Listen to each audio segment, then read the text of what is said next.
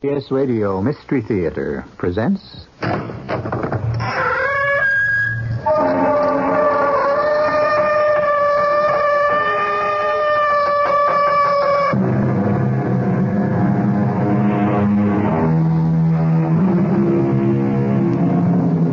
Come in. Welcome.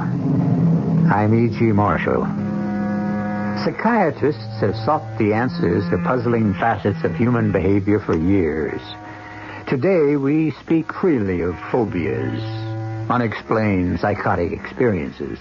But in the year 1793, a humane, enlightened physician of the infamous mental institution at La Bicêtre, a hellhole by any description, was brought to trial for daring to treat mental patients like human beings. He himself was called mad for, as the court put it, freeing the beasts from their chains. But as I said, times have changed. The story we're about to tell you about the horrors that took place in a similar institution is true. But it never really could have happened. Not here. Not yet. Not now. Stop Make them stop it, Doctor. That noise, Oh, please. it's just a summer night storm, Miss Agatha. You are safe here in the sanatorium. Yes. Nothing here can harm me. That's right. Now, go to sleep. I have to check on the other patients. Yes, Doctor. There are others here who need watching. Dangerous ones.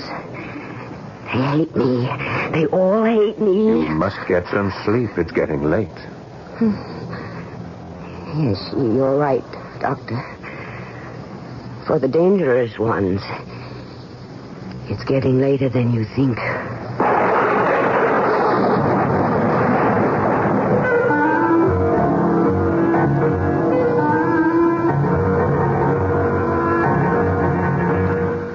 Our mystery drama, Free the Beast, was written especially for the Mystery Theater by Ralph Goodwin and stars Paul Hecht. It is sponsored in part by True Value Hardware Stores and Buick Motor Division. I'll be back shortly with Act One.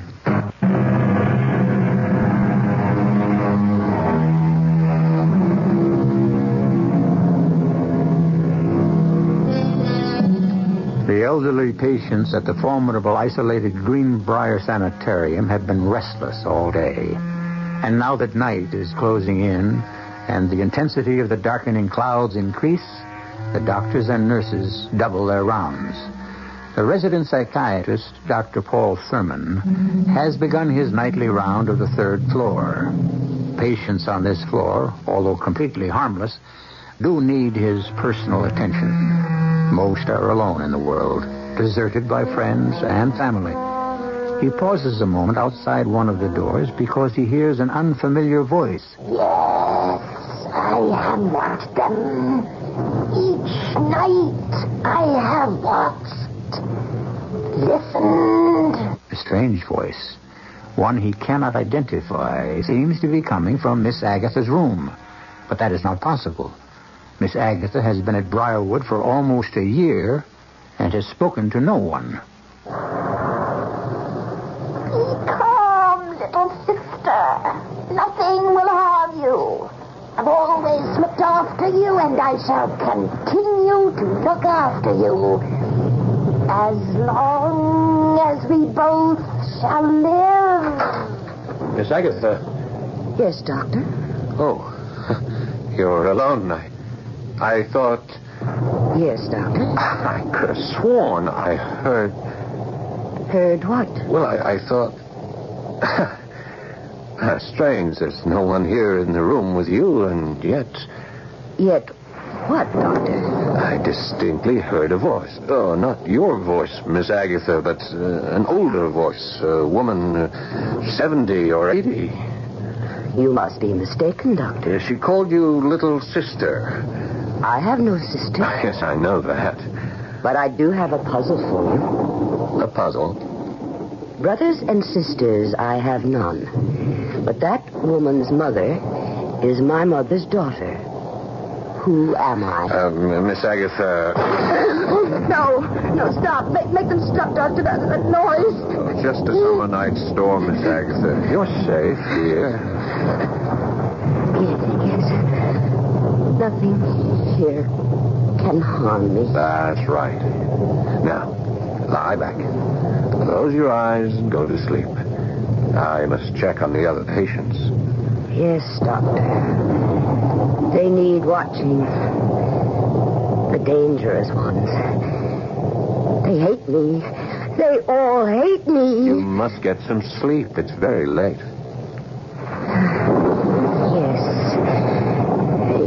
Right, Doctor.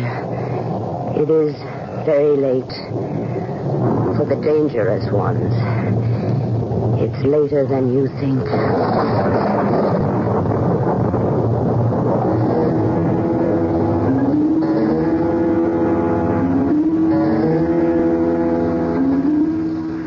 But I tell you, I heard it, Margaret. But it's hard to believe, Paul. A strange, disembodied voice coming from Miss Agatha's room?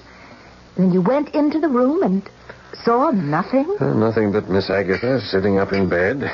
She was terrified of the storm, and the voice was calming her. It's Strange. I know there was someone or something in there talking to her. It sounds so illogical. But there's only one door leading to each of those upstairs rooms. The windows are barred and... Darling, are you sure? Of the voice, yes. But where it vanished to, no. Could she have been talking to herself? Well, she never has. Besides, the voice was so different. The, the entire quality of that voice, it, it was so much older, uh, raspier. I tell you, Margaret, something strange, something unexplainable took place on that third floor last night. If I may say so, Doctor, considering you are an accredited psychiatrist, you're acting weird. the word, darling, is weirdly. I'm not acting weirdly, just cautiously. There is one thing you can do, sweetheart. What's that? Let's start by pulling the file on Miss Agatha. See if she has any relatives she hasn't told us about. Relatives, Miss Agatha? Oh, she doesn't have. I mean, I've gone over her file a number of times since she was admitted. She's an only child. Are you sure? I'm positive. Hmm. Uh, that voice, uh, the voice I heard in her room, it called her little sister. Look, Paul, I know I shouldn't attempt any psychiatric explanations, but you know how lonesome Miss Agatha is, never making friends with the other patients here. What are you getting at? Well, it's a theory that's usually applied to children, but considering how far Miss Agatha has regressed, isn't it possible that she's invented a playmate, a protective playmate, an older sister? That's a good try, but just you concentrate on being beautiful, huh? Let me concentrate on what I heard in that empty room last night. you still insist there was someone in there. Someone or something. I know that's, as you say, weird for an accredited psychiatrist to suggest. But uh, go through Miss Agatha's file once more. And if she hasn't got an older sister, well, we'd better start looking for an 80 year old patient in this institution who can walk through walls.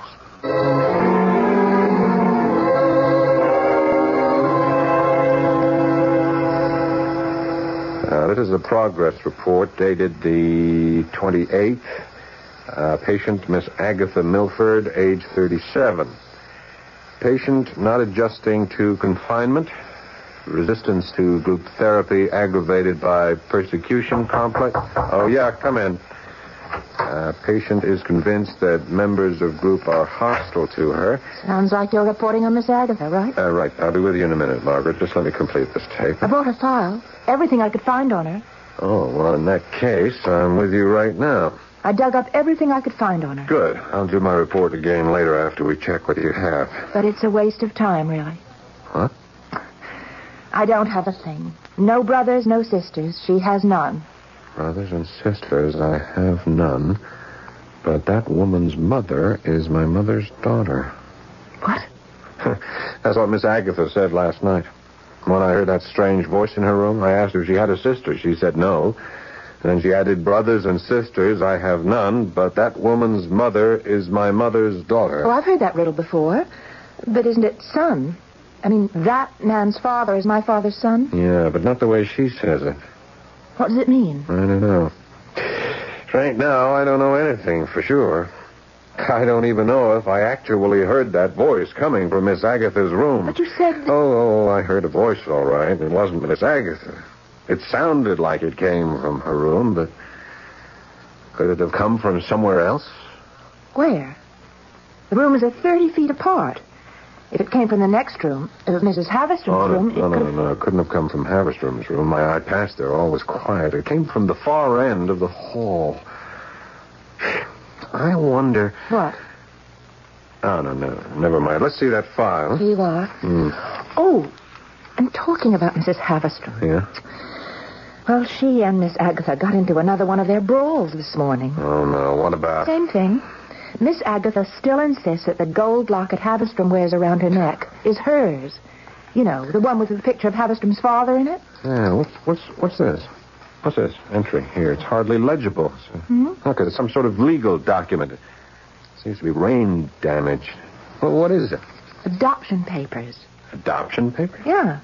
1936 or 39. I can't quite make it out. Mm. An adoption agency in Greenville Township. That's just across the county line. The name on the document is Milford. Yeah.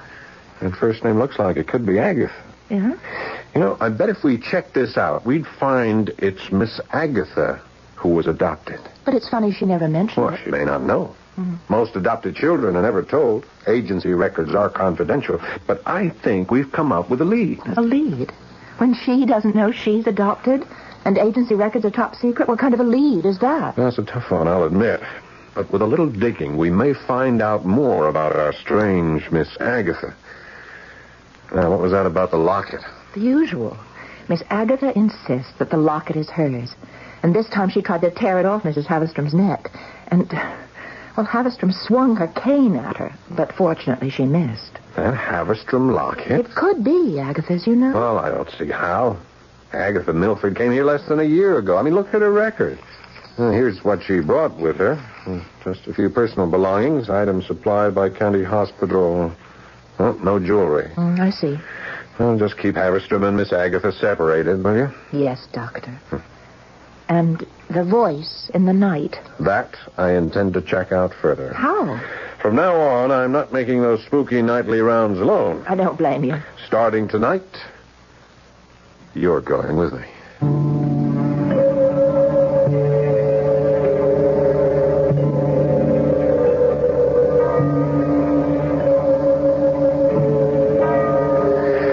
Well, Ten o'clock. Time to make the rounds. Someone covering for you down here? Yes, one of the matrons. All right, let's be off, shall we?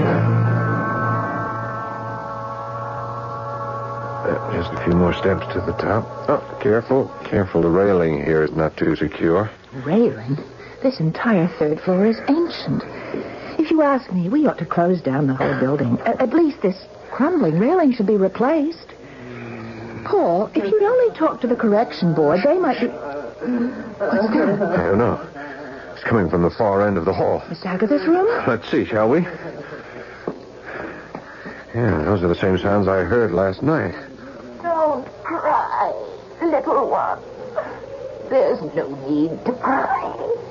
I'm here with you always. That. The, the other voice. Did you hear it? I don't know. I heard the wind. You are not alone, little sister. You need fear nothing or no one. Do not cry. I will never leave you.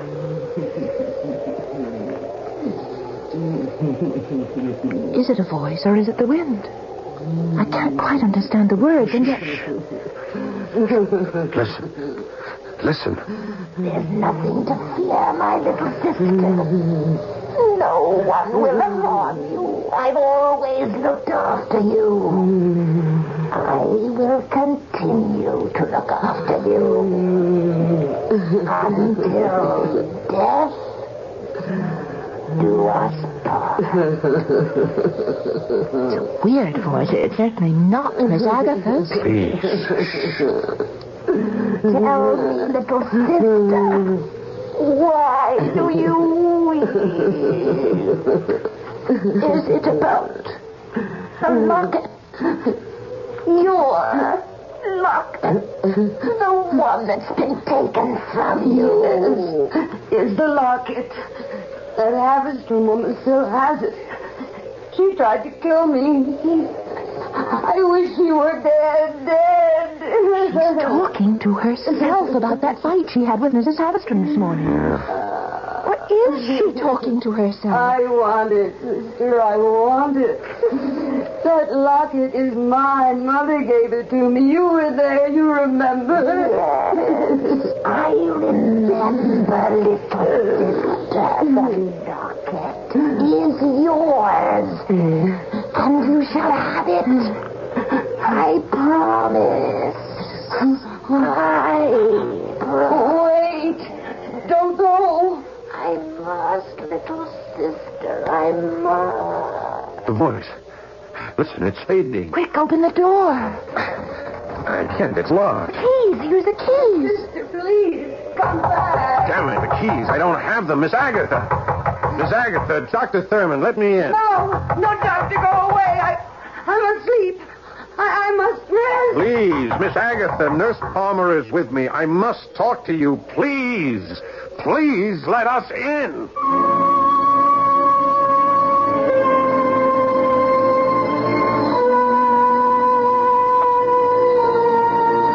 Well, what have we here? A ghostly, disembodied voice that makes nightly visits to one of the lonely inmates of Greenbrier Sanatorium? Has Miss Agatha invented an older sister to console her in her loneliness? Dr. Thurman seems convinced that the voice he hears is not that of Miss Agatha. But for the moment, he has chosen not to make a hasty decision, convinced that there is more to what is going on than meets the ears. We'll learn more when I return shortly with Act Two.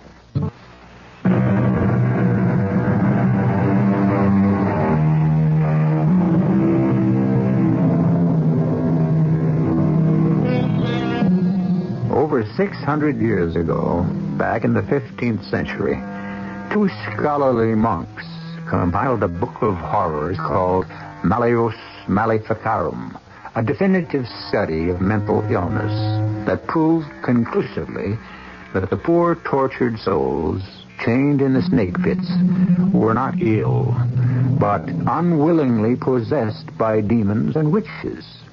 Two cures were suggested by these enlightened scholars cleansing fire to be used against witches, and torture on the rack to discourage invading demons. It is recorded that both of these cures worked permanently, but that was yesterday. Morning has come to Briarwood. The strange voice that haunts the third floor still remains a mystery. Dr. Thurman is seated in his office, recording a case history of the frightened, uncommunicative Miss Agatha Milford. The possibility of schizophrenia exists. Further testing is called for. Oh, yes, come in. Hey, good morning, Doc. How's it going? Oh, Connolly, I'm just taping more about that strange experience I've been telling you about. Hang on a minute, I'll shut off this tape recorder. You know, that's a great way to keep records. Yeah. I've been meaning to buy one of those gadgets for the agency. How's our suspect, Miss Agatha, doing? Oh, please, let's not refer to her as a suspect. She's a patient, one we know very little about. That's why I called you in. Uh, did you have any luck tracing those adoption papers? Or is the agency still in existence? You know, you're lucky, Doc. That adoption agency is still in existence. And I was able to get a look at their file. I got it all right here. Uh, I appreciate the effort you're putting into this. Well, you're an old friend, Doc. For clients, we do the possible. For friends, the impossible. Thanks, Connolly. Uh, would you let me see the file? Now, hold it, hold it, hold it. This is a favor, right, Doc? So why don't you let me read it to you? Feed you a clue at a time so as I can get more than just one pat on the back for being so clever. Yeah, sounds like you hit the jackpot. Yeah, kind of. Now, uh, to understand this complicated dossier, we'll have to start here on page seven and work our way backwards. Connolly. Uh, relax, will you, please? Now, let's see. First, we have the patient transfer from Greenfield to Briarwood, the newspaper clippings, then the murders. Murders? I'm coming to them. I'm coming to them. Ah, here we are. Milford, Agatha, natural parents. Natural. Your hunch was right, Doc. She was adopted. Then the name of the child on the adoption papers, uh, the name we couldn't read? Agatha Ann Milford. Adopted daughter of Charles and Henrietta Milford. Her real mother was named Mason. Carrie Lee Mason. She worked as a lab technician at Mercy Hospital. That's where the child was born. A few months before the trial took place. Trial. Yeah. It, uh, it seems Miss Agatha's mother was some sort of nurse's aide at the hospital, took care of terminally ill patients. And she was a very sympathetic woman. Unfortunately, uh, too sympathetic. What does that mean? Well, according to these newspaper clippings I dug up at the library, dated uh, September 1939, the uh, supposedly kindly Mrs. Mason was accused, and later convicted, of the murder of six of her patients. She simply turned off the oxygen supply and let nature take its course, which, of course, was inevitable. Only the jury judged it to be murder in the first degree. Oh, poor woman. Watching those patients suffer day after day. Wasn't the pressure that she was under taken into consideration by the court? Ah, but that's just the point. Evidence in the trial showed that she was under no pressure at all before, during, or after the murders. According to her testimony, she just uh, followed orders. Orders? She said a voice told her to do it. It's all here in this newspaper account. It seems our Mrs. Mason heard voices in the night. Voices that calmed her and comforted her in times of trouble. And voices that told her how to comfort others. Good Lord. Like mother, like daughter. What? Uh, no, nothing. Go on, go on. What else do you have there? Uh, this woman, uh, Mrs. Mason, Miss Agatha's mother, did she have any other children? Other children? Yeah, sons, daughters. Uh, particularly daughters. A girl, perhaps, older than Miss Agatha. Oh, oh, at least not according to the records I've dug up. Mrs. Mason had no other children. Miss Agatha was an only child. Are you sure? Uh, it's important. Could there possibly be uh, a sister, an older sister? Oh, you mean that voice you've been hearing, huh? I'm sorry, Doc. There's no answer on that. When the Mason woman was sent up for the murders, her child was put up for adoption. Miss Agatha, that is. Her only child.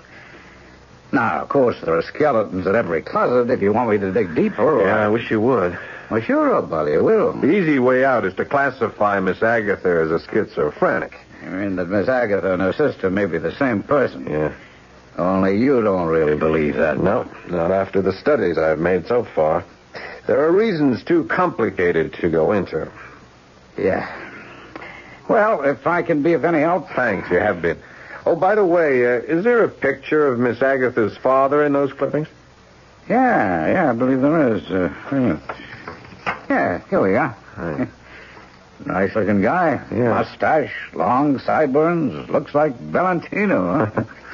Why? Oh, we've had a little dispute over a gold locket. It belongs to Mrs. Haverstrom. Inside the locket is a picture of her father. Miss Agatha claims the locket is hers. Well, here, take a picture. Oh. Compare it. That'll take care of one problem. I hope so. I've had to lock Miss Agatha in her room. I had a padlock installed last night. At least I know she'll be safe until this petty bickering is over with, and well, we can try to trace that strange voice we've been hearing. Well, if you hear two voices coming out of there now, you'll know it's just another case of schizophrenia. Yeah, I hated to have to do it. Miss Agatha is not a violent person. She must have been terrified when Mrs. Haverstrom swung that cane at her. Oh? Sounds to me like you locked up the wrong patient. M- Mrs. Haverstrom is not violent by nature. Look, there's too much to explain. If you'll let me have that photo, she'll prove once and for all who the owner of that locket is. Oh, excuse me. Sure. Uh, Dr. Thurman speaking. What? When did it happen? Miss Agatha, where is she? I see. Yeah, yeah, yeah. I'll be right there. Uh, we won't need that photo after all, Conley. Mrs. Haverstrom's dead. What? Dead? The third floor railing. It's needed repairs for months. The poor crippled old woman must have leaned against it. She just fell to her death down three flights of stairs. Well, look, could she have been pushed? I mean... I'm sorry. I can't discuss this any further. I gotta get to the infirmary.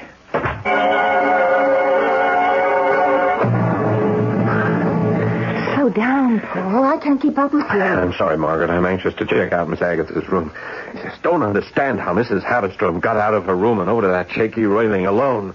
Where was the third floor matron? She was called away for a few moments. I've told you never to leave the third floor unattended. She was only gone for a short while. You heard me tell that to the police. Uh, they're taking the body away. When this gets out, Margaret, I, I just can't understand what happened. Oh, come on, let's get to Miss Agatha's room. All right, Doctor. I'm sure you'll find everything in order. Door locked since last night, as per your instructions. Padlock on, also locked. I uh, don't think so, Mr. Uh, Connolly, what are you doing up here? just a little checking, Doc. What I found isn't too pleasant. Who is this man? I'm sorry, uh, Margaret. This is Charles Connolly, a detective, Detective. private detective, a friend of mine. He's been checking into Miss Agatha's background for me. Whatever for? I wanted to find out more about her. I told him about the argument she had with Mrs. Haverstrom over that locket. That uh, Haverstrom woman didn't fall down that flight of stairs by accident. What are you trying to say, Connolly? The woman was dragged from her room and tossed through that rotted railing. She was murdered. What? And I didn't say anything in front of the police. I mean, they accepted it as an accident, but someone carried her to that railing and pushed her over. My guess would be Miss Agatha. That's impossible. She's been locked in her room since midnight. Well, that remains to be seen. Where's the room? At the end of the corridor. Even if she did get out, she couldn't lift a 200-pound arthritic patient like, like Mrs. Haverstrom. The woman wasn't lifted. She was dragged along the floor. I found black heel marks leading to the edge of the stairs and the end of the broken railing. Uh, Let's get to her room. Okay, right with you, Doc. How could Miss Agatha get out of her room? It was bolted from the outside, reinforced by a security lock. Uh, It just doesn't make any sense. Well, I'm afraid there's just no other answer. There's got to be another answer. Huh? Up ahead. Now, you see that room in the far end of the hall? Huh? Well, that's Miss Agatha's room. And even from here, you can see that the padlock is still on and it's still intact. Well, I'll be. Yeah, not a mark on it. It's, it looks okay. It's solid, sturdy. Who has the key? I do. If you gentlemen will step aside,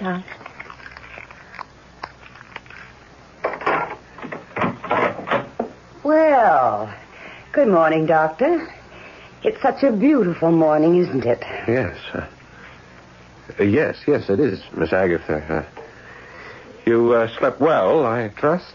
Oh, very well, Doctor. I see you've brought some visitors.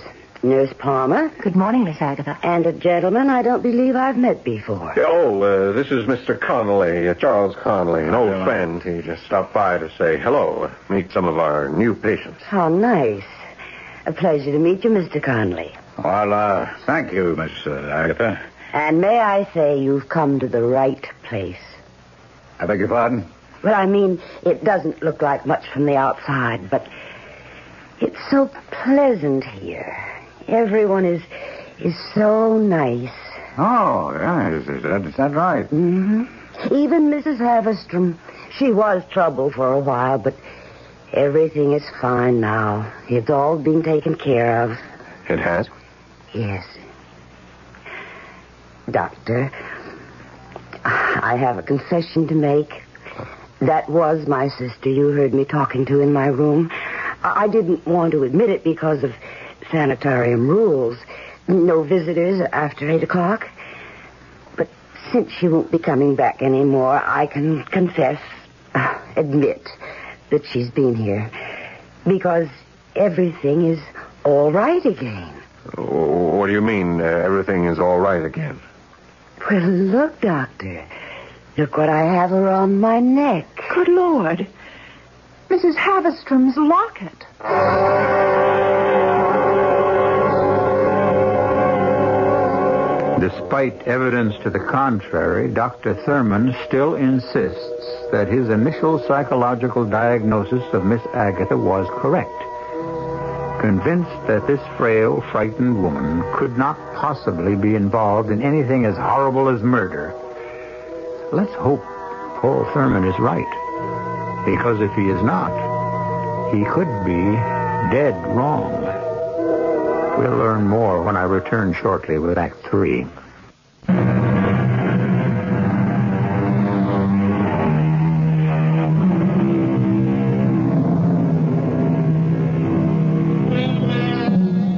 The strange death of Mrs. Haverstrom at the Briarwood Mental Institution could, by those untrained in psychiatric research, be simply diagnosed as madness.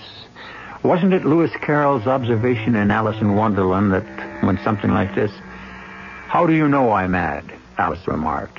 You must be, said the cat, or you would not be here.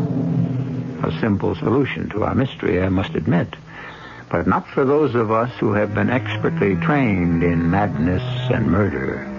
We need more time to contemplate, consider, to separate the half-lies from the truths. Listen. And since the death of Mrs. Haverstrom, continued attempts made by staff members to remove the golden locket from Miss Agatha's throat have made the patient exceedingly hostile. She has become suspicious of all who enter her room and is now refusing food unless served by the one staff member she trusts, Nurse Palmer. Oh, yes, come in. All attempts to gain access to Gold Locket have failed. Until this morning, Paul. Look, the locket. Yes. How, how did you get it? She held it a little too tightly this morning. The clasp broke, and I told her I'd have it repaired and bring it right back. As simple as that? Where is the picture of the father that Mr. Conley gave you? I want to compare it with the one Mrs. Haverstrom showed me. I've been, I've been trying to open that clasp, but it seems to be jammed. Oh, here, give it to me. Let me do that. Uh, you'll find the newspaper clipping in that desk drawer, uh, the one on the left. I'll get the picture. Okay. You work on that clasp. Were these the clippings? Uh, uh, yeah, yeah. Uh, this clasp seems to be bent. I'll get it in a minute. Uh, do you remember what the, the, man in the locket looked like? Uh, was he young, uh, old? Young man, about 30. Oh, that sounds about right. The man in the newspaper clipping was about 30. Sort of plain looking, slightly balding. Plain looking? Balding? What's wrong? A mustache? Long sideburns? No. Mrs. Haverstrom's father was clean shaven. Heavy features. It, it was a tintype. I guess it must have been taken in the early 20s. Well, it's not the same man. It's not. Nope. Here, give me the clippings. I'll show you. Uh, see there. There. That's Miss Agatha's father. There, young, dashing, handsome. Looks a lot like Valentino. Oh, oh we darned all this trouble for nothing. Yeah. Uh, uh, ah, I finally got this locket open. There, you see. Oh, no. What's the matter? Paul, what is it? The photo in the locket. It's neither the man you described nor the man in the clipping. It's a photo of a woman. An old woman in her 80s who looks exactly like Miss Agatha.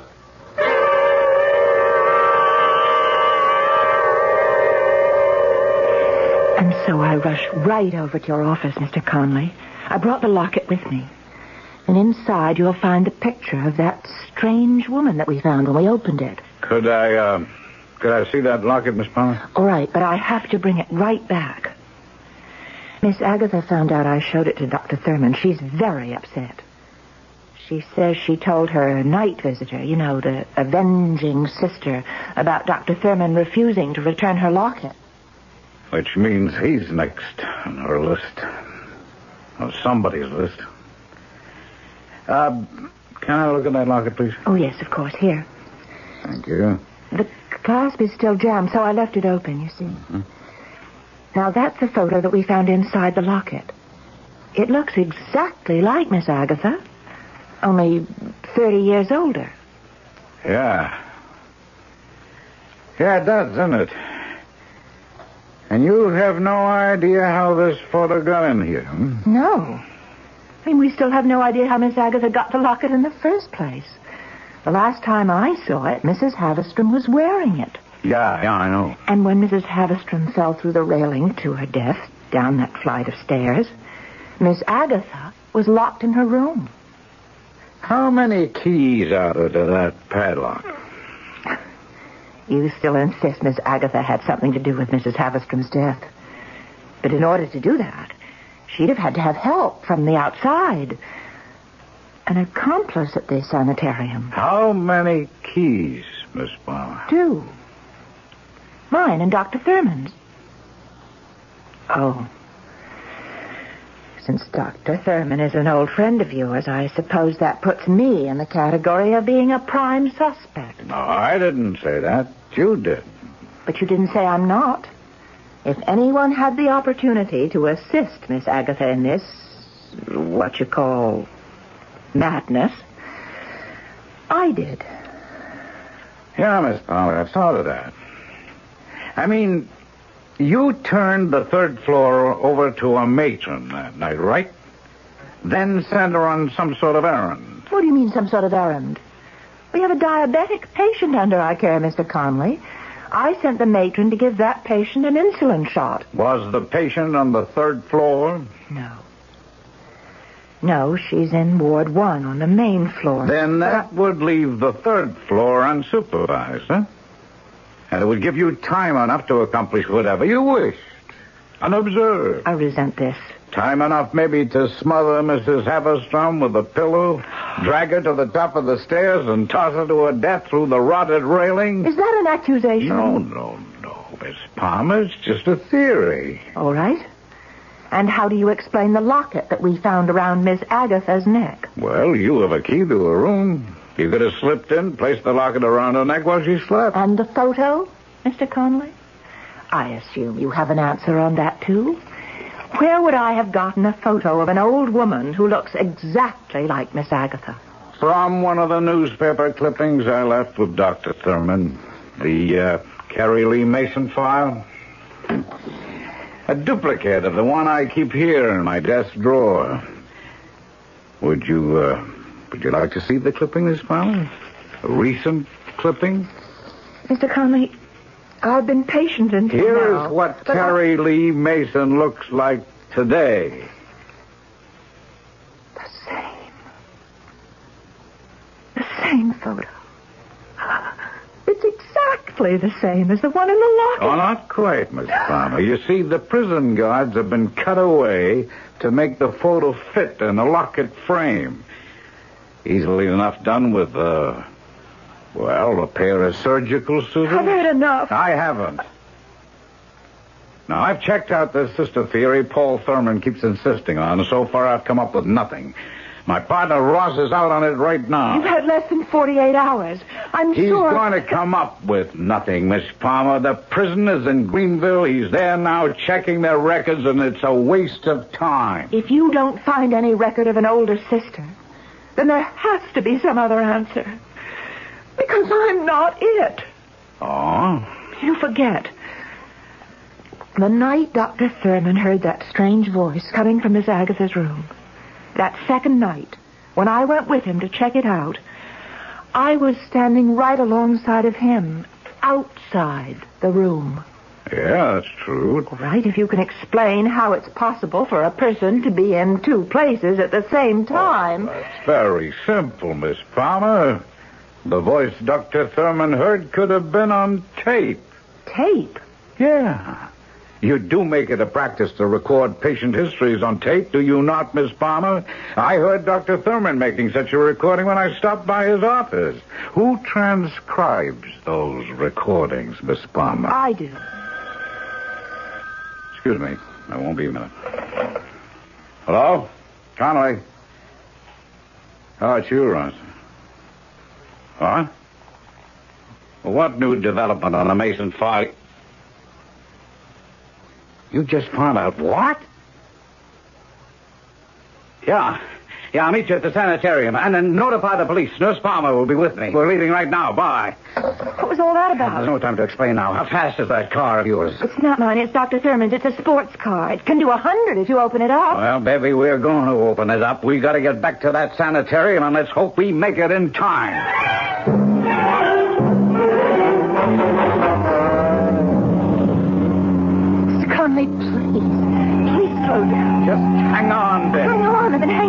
Hanging on for dear life. If anything happens to this car, I'll never hear the end of it from Dr. Thurman. I'm not worried about the car, Miss Palmer. I'm worried about Paul Thurman.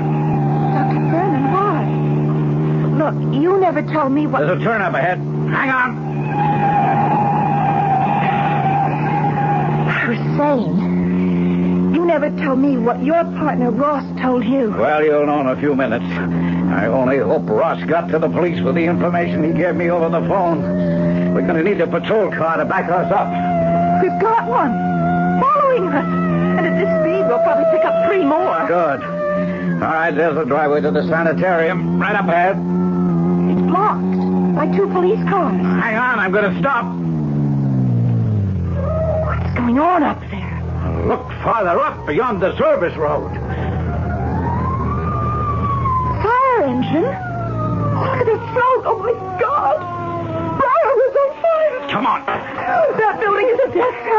I've got to help the patient. Wait.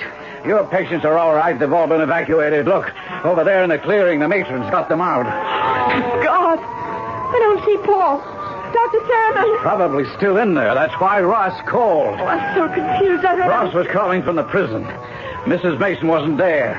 She'd been showing signs of violent behavior and was transferred to a hospital for psychiatric testing.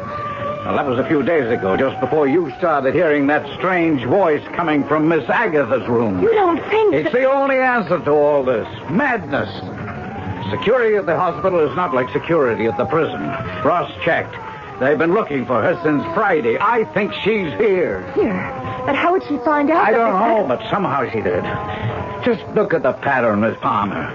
Patients warned, evacuated in time, everyone out safe but Paul Thurman. Now remember, Mrs. Mason considered herself a humanitarian. I believe she set that blaze to destroy Briarwood and the man who kept her daughter prisoner uh, there. Hey, He's right, Margaret. Paul! I saw her. I saw the face in the locket. She burst into my office, smashed everything she could get her hands on. Within moments, everything was ablaze. Paul, Paul, are you all right? Yeah. I managed to get out somehow after after I released Miss Agatha from her locked room. That poor crazed woman is still in there. Last time I saw her, she was clawing her way up the blazing staircase, calling out, Where are you, little sister? Don't be afraid. Mother is here. Place is an inferno. We've got to get her out of there. It's Too late. The walls are starting to go. She's still in there. She's a goner.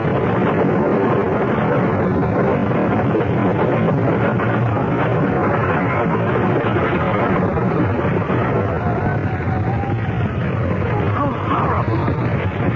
Nothing could escape such devastation. At least the others are safe. Are you sure they all got out? Yeah. Everyone but Mrs. Mason.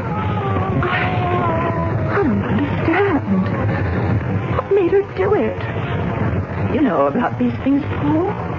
What brought that woman here? What drove her to such total destruction? She couldn't help herself, Margaret. Intellectually, she may not have known whether Miss Agatha was her daughter or her sister. But emotionally, instinctively, she knew. She was driven by one of the strongest forces in nature. Love, Margaret. Love.